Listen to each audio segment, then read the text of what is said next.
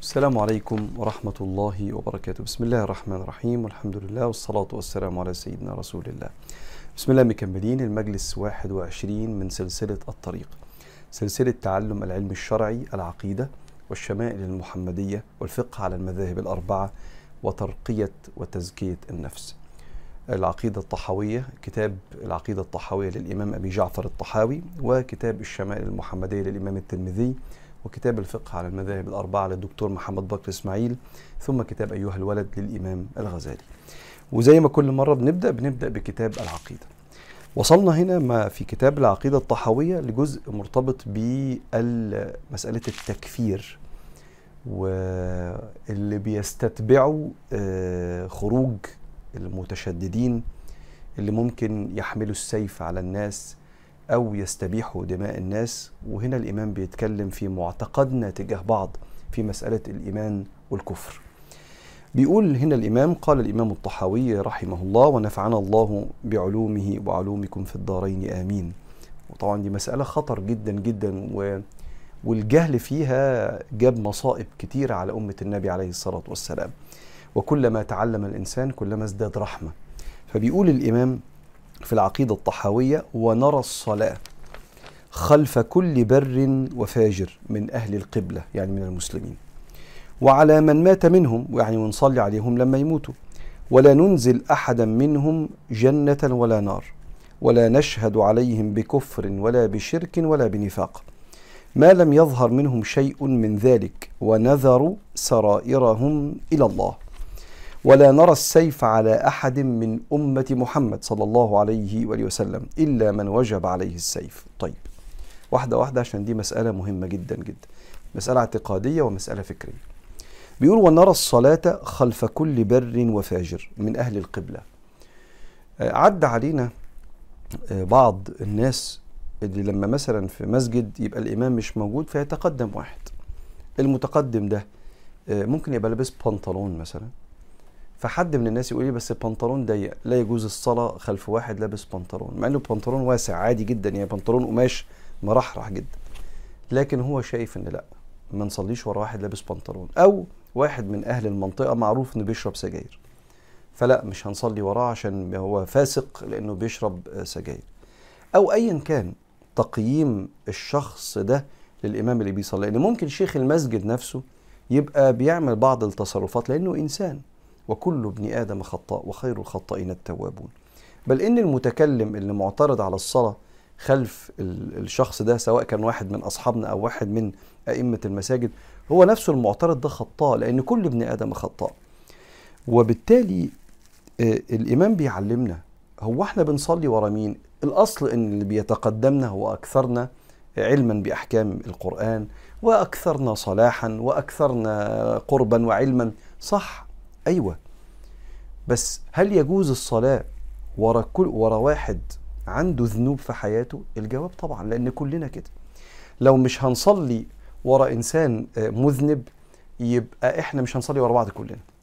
وبالتالي الحكم على الآخرين بأنه فاسق ولا فاجر ولا ايا كان ثم ترك الصلاة خلفه فرقة كبيرة وهي بذرة من بذور التشدد اللي بيوصل للتكفير ثم التفجير زي ما العلماء بيقولوا. فبيقول الإمام هنا في العقيدة ونرى الصلاة خلف كل كل بر إنسان محترم بر يعني عنده خير وفاجر من أهل القبلة. أيوه حتى لو عنده فجور في حياته بيصلي الصلاة صحيحة والصلاة مش باطلة ينفع أصلي وراه ونصلي على من مات منهم أي إنسان بر أو أي إنسان فاجر لو مات هو مش كافر. وبالتالي إذا مات وهو عاصي نصلي عليه. مش نقول لا ده عاصي فاسق ما اروحش اصلي عليه. ده اولا في شيء من الاستعلاء والكبر والحكم على الآخرين والدخول في النوايا. لأن الشخص حتى البار نفسه الكويس قد يكون في ظاهره بار لكن بينه وبين ربنا حاجات هو ما يحبش إنها تتفضح وربنا ستير على العباد. ففكرة الانشغال أصلا بده بر وده فاجر فهصلي ورا ده ومش هصلي ورا ده فكرة أصلا أهل السنة مش بيحبوها. فبيقول إيه؟ ونرى الصلاة خلف كل بر وفاجر من أهل القبلة. المسلمين اسمهم أهل القبلة لأن هم بيصلوا بيتوجهوا للقبلة. وعلى من مات منه لو حد بر أو فاجر مات نصلي عليه. ولا ننزل أحدا منهم جنة ولا نار. آه إحنا من آه، أخلاق أهل السنة إنه لا يجزم لحد إن ده والله العظيم هيخش الجنة وده والله العظيم هيخش النار. ليه دي اشياء يعرفها ربنا سبحانه وتعالى. إلا إذا أوحى الله لنبيه صلى الله عليه وسلم إن أبو بكر في الجنة وعمر في الجنة وعثمان في الجنة وعلي وبقية العشرة أو الأربعين اللي النبي عليه الصلاة والسلام وصفهم لأن عشرة مشهورين ووصلهم العلماء من كلام النبي رأيتك في الجنة امبارح مثلا يا بلال ما هو بلال مش من العشرة المبشرين بالجنة لكن من سائر الصحابة. آه، السيدة فلانة النبي يقول لها بل أنت من أهل الجنة. سيدنا آه، عكاشة بن محصن النبي يقول له أنت من أهل الجنة وتخش آه، بغير حساب من السبعين ألف وهكذا. فلا نشهد لأحد. بجنة ما لم يأتي نص بكده. لكن نقول إن شاء الله في الجنة نحسبه كذلك نحسبه عند الله من الشهداء نحسبه من أهل الخير وسمعته كويسة فنستبشر ويبقى يغلب على ظننا أنه من أهل الجنة. لكن مش بنجزم وبالتالي لا نجزم إن حد من أهل النار. ده مش دورنا خالص. إن إحنا نبقى قاعدين مع بعض كده فنقول على فلان ده في جهنم وبئس المصير. ونبقى حاسين إن إحنا نزعل لو ربنا سامحه ونزعل لو ربنا رحمه.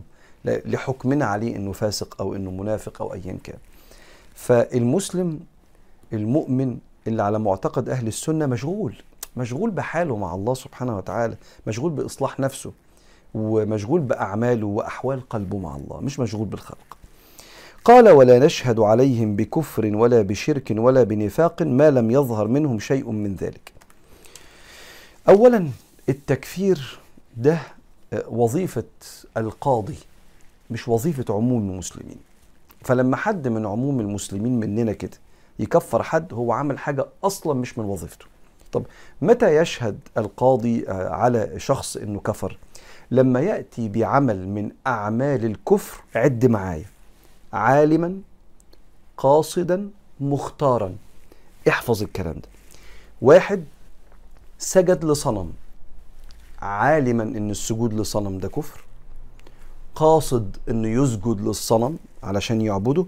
مختارا مش حد واقف وراه بسكينة ولا بمسدس. اسجد. لا هو مختار مش مكره. عالما واحد جاب المصحف وداس عليه. عالما إن ده مصحف مقدس ما يداسش عليه. مكرم قاصدا قاصد مش غصب عنه اتكعبل وقع على مصحف ولا المصحف وقع منه في الأرض قاصدا مختارا مش حد زي ما قلت لك بيكرهه على كده.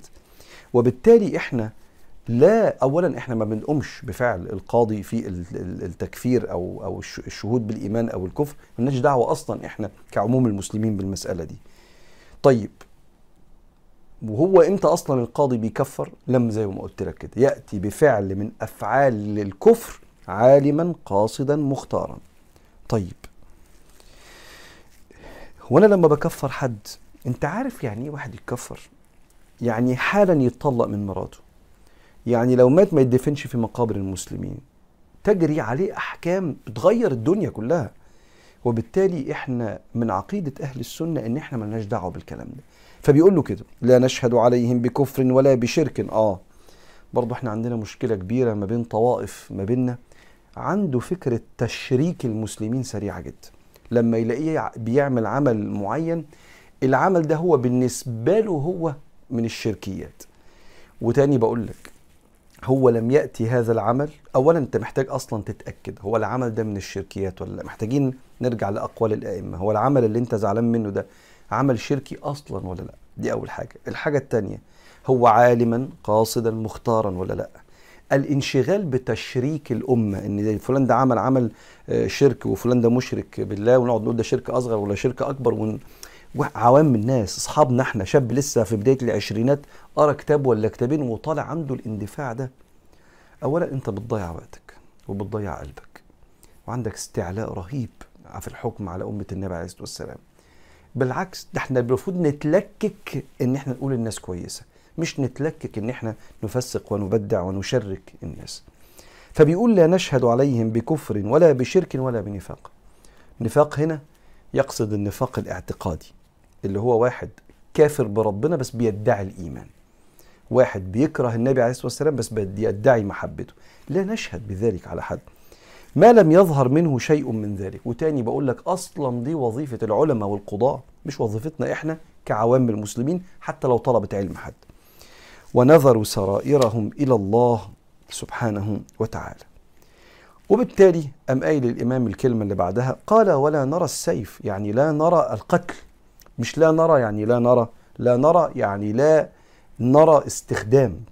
لا نرى السيف على أحد من أمة محمد إلا من وجب عليه السيف.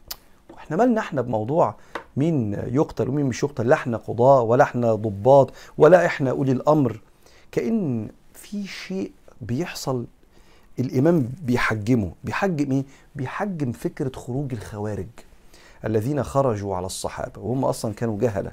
والصحابة هم العلماء تربية النبي عليه الصلاة والسلام. خرجوا فكفروا الصحابة وقاتلوا الصحابة وحملوا السيف على الصحابة وحاربهم سيدنا علي بن أبي طالب مع الصحابة وانتصر عليهم الحمد لله. واللي كان منصف منهم وعنده شيء من الحق لما سيدنا عبد الله بن عباس ناظرهم وسيدنا علي بعته قال له من سيدنا ابن عباس قال له سيبني أروح لهم اتكلم معاهم. فلما راح رجع بآلاف منهم أعتقد رجع ب 2000 منهم واتبقى 4000 سيدنا علي بن أبي طالب آه، حاربهم. وقتها وانتصر عليهم. لأن فكرة الخوارج في تكفير المسلمين اللي قال للنبي عليه عليه الصلاة والسلام يوم واحد من الناس راح للنبي كده وقال له اتق الله وكان بيقسم غنائم. اتق الله اعدل. هذه قسمة ما أريد بها وجه الله. في أكتر من رواية. رواية النبي قال عليه الصلاة والسلام من يطيع الله إن أنا عصيته؟ وأنا عصيت ربنا وكنت ظالم في توزيع الغنائم. مين يطيع ربنا لو النبي عمل كده؟ حاشاه. عليه الصلاة والسلام من يطيع الله إن أنا عصيته؟ وقال في الروايه الثانية من يعدل إن لم أعدل. وبعدين لما الراجل مشي النبي قال كده يخرج من ضئضئ أي من نسل هذا يخرج من ضئضئ هذا أقوام يحقر أحدكم صلاته إلى صلاتين بيصلوا أكتر منكم وصيامه إلى صيامهم بيصوموا أكتر منكم وقراءته إلى قراءة بيقروا أكتر ككم أكتر منكم. ثم قال عليه الصلاة والسلام يقتلون أهل الإسلام ويدعون أهل الأوثان. لما بيجوا يقتلوا يقتلوا في المسلمين ويسيبوا الناس التانية. يقتلون أهل الإسلام ويدعون أهل الأوثان يمرقون يعني يخرجون يمرقون من الدين كما يمرق السهم من الرمية. يخرجوا بسرعة جدا من الدين. لو أدركتهم لأقتلنهم قتل عاد. فكأن جزء مهم جدا جدا من معتقد الإنسان هو معتقد ربنا عايزنا ننظر لبعض إزاي بالرحمة والإنصاف وحسن الظن بالغير عشان الإنسان ما يبقاش فاكر نفسه متدين وهو في أعلى درجات الكبر. نقف هنا في كتاب العقيدة ونكمل مجلس ال 22 القادم إن شاء الله.